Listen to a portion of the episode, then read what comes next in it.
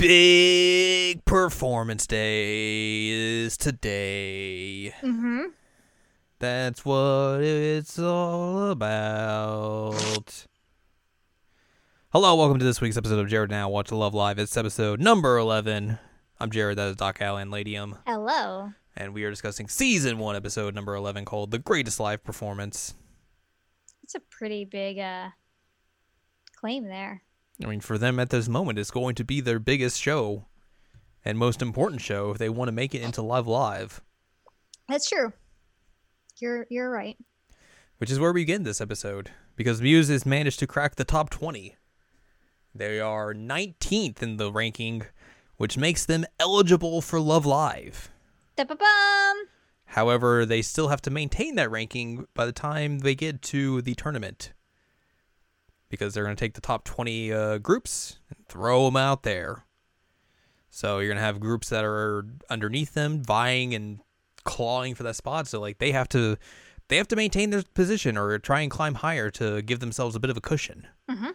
So that's going to put a lot of pressure on them as a group. It's basically like us playing School Idol Festival, trying to make sure that we make our rank. It's true. The exact same. Um, so yeah, they are they're trying to figure out ways to you know keep the momentum going because they've accrued a lot of good momentum going forward. Mhm. Um, and also the school festival is coming up. So what better way to to show off how good you are as, as a group and try and you know maintain your or maintain or, or improve your ranking than by having another show. Unfortunately, the school is very weird where they hold a lottery to determine who gets to use the auditorium, Yep. which is very bizarre. So like the club in front of them gets to go and they they win the lottery, so they put Nico as the person as the representative to to spin the wheel, make the deal because she is the club president after all. President, yeah. So her and Honoka are like looking at it and making some good faces while they wait for the ball to come out, and it doesn't go their way. Yep. They get nothing. They uh, they are not allowed to use the auditorium at the school festival, so that leaves them with very limited options. They're like, where do we go next? Maybe we do it in the club room. They're like, ah, we don't have enough space for that. What if we do it in the hallway? Nah, we'll look like dorks. Dork. Uh, Honoka is like, what if we just do it up here on the roof? We got room. We can build a stage here. We can get some people up here. Like Means that seems like a good us. idea. Yeah. And they're like, you know, that's a that's a good idea. Let's do that. So that's uh that's what they're gonna do. Mm-hmm. Then basically a lot of the rest of this episode is like getting prepped and everything to go and get ready for the uh the big performance. And you see like Honoka is getting more and more kind of like frantic hmm as as she keeps going she's like doing nightly training now. She's like trying to add new steps to the dance and everything um which i think is adamant here like the the one of the key things that like is told to her from Eli is like hey you are the center of this song.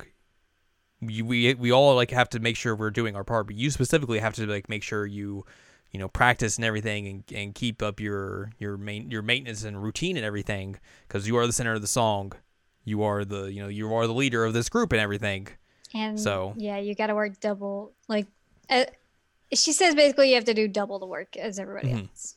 Yeah. So Honoka basically is like all right i will take the load of this i will put all the pressure on myself because i can i'm going to do this i'm going to you know practice more i'm going to make sure we can do if do more stuff if need be if i find something that i think is cool let's add it in there because I, we have to make this the best performance we have we've done currently because you know we got to maintain that rank and everything um so yeah like you start like everyone kind of can see that like she's becoming more frantic and everything but like no one like takes her aside and is like hey maybe slow it down a little Right. maybe you know just take a you know Take a breather. I- hey you're you're doing great like I, I appreciate the effort you're putting in and you are definitely showing your determination and everything that you're you're clearly known for at the same time Take care. you don't want to overdo it. You have to take care of yourself. Like, what if you get injured by over practicing? What if you get sick from over practicing? Like, that's not going to do us any favors. Right. However, no one says that to her. Nope. Um, the only time anyone says anything is like Umi makes mention like on a phone call like the night before the performances. It's like, hey, maybe you should tone it down a little. But even then, like it's like the match has been has been lit already. Right. The gasoline is right next to you. It's not much really stopping it at this point. Right. Um. Also, during this, Kotori is very preoccupied by the letter The letter. that we talked about a couple episodes ago. Um, she has not found an opportunity to discuss it with the others. She specifically keeps trying to talk to Honoka, but like, anytime she's like, "Oh, hey, uh, uh just kidding, I'm I'm ready, excited for this, this the the show," Yay. she is non-committal about talking to Honoka about it. Yup. Um, Umi makes a little bit of a mention to Honoka about it because she's like, "Hey, Kotori's been acting a little weird. Has she talked to you about this?"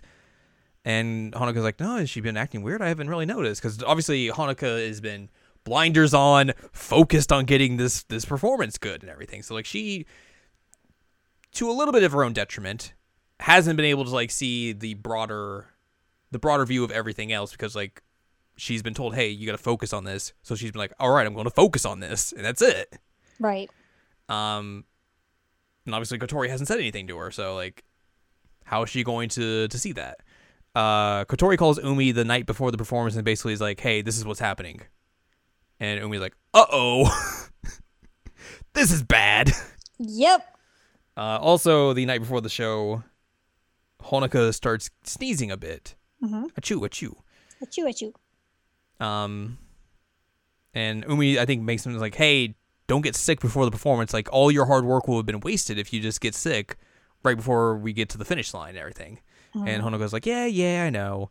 And then also like after she gets done with that phone call, she's like, "Well, I gotta go. I'm gonna go practice again."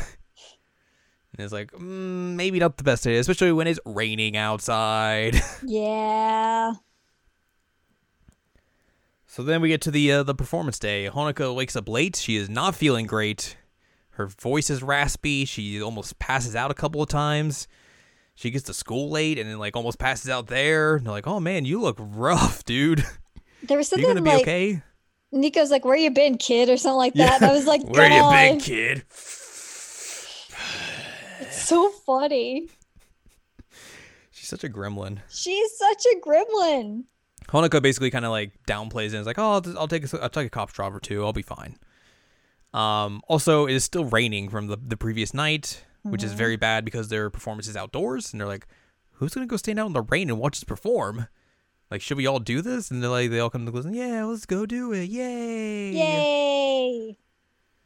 Uh, they go out in the rain. Everyone, some people show up in their umbrella, Ella, Ella, A, A, A, and do that. Uh, they perform "No Brand Girls," their new song. Mhm. And just as the performance ends, Honoka collapses. Who could have seen this coming? The audience, that's for sure. Yep. She is down for the count, and that's how our episode ends. Mm-hmm. What's going to happen next? Who Hal's gonna rage. Uh, yeah, we got some drama, drama gonna happen in the next couple of episodes. Drama So- llama.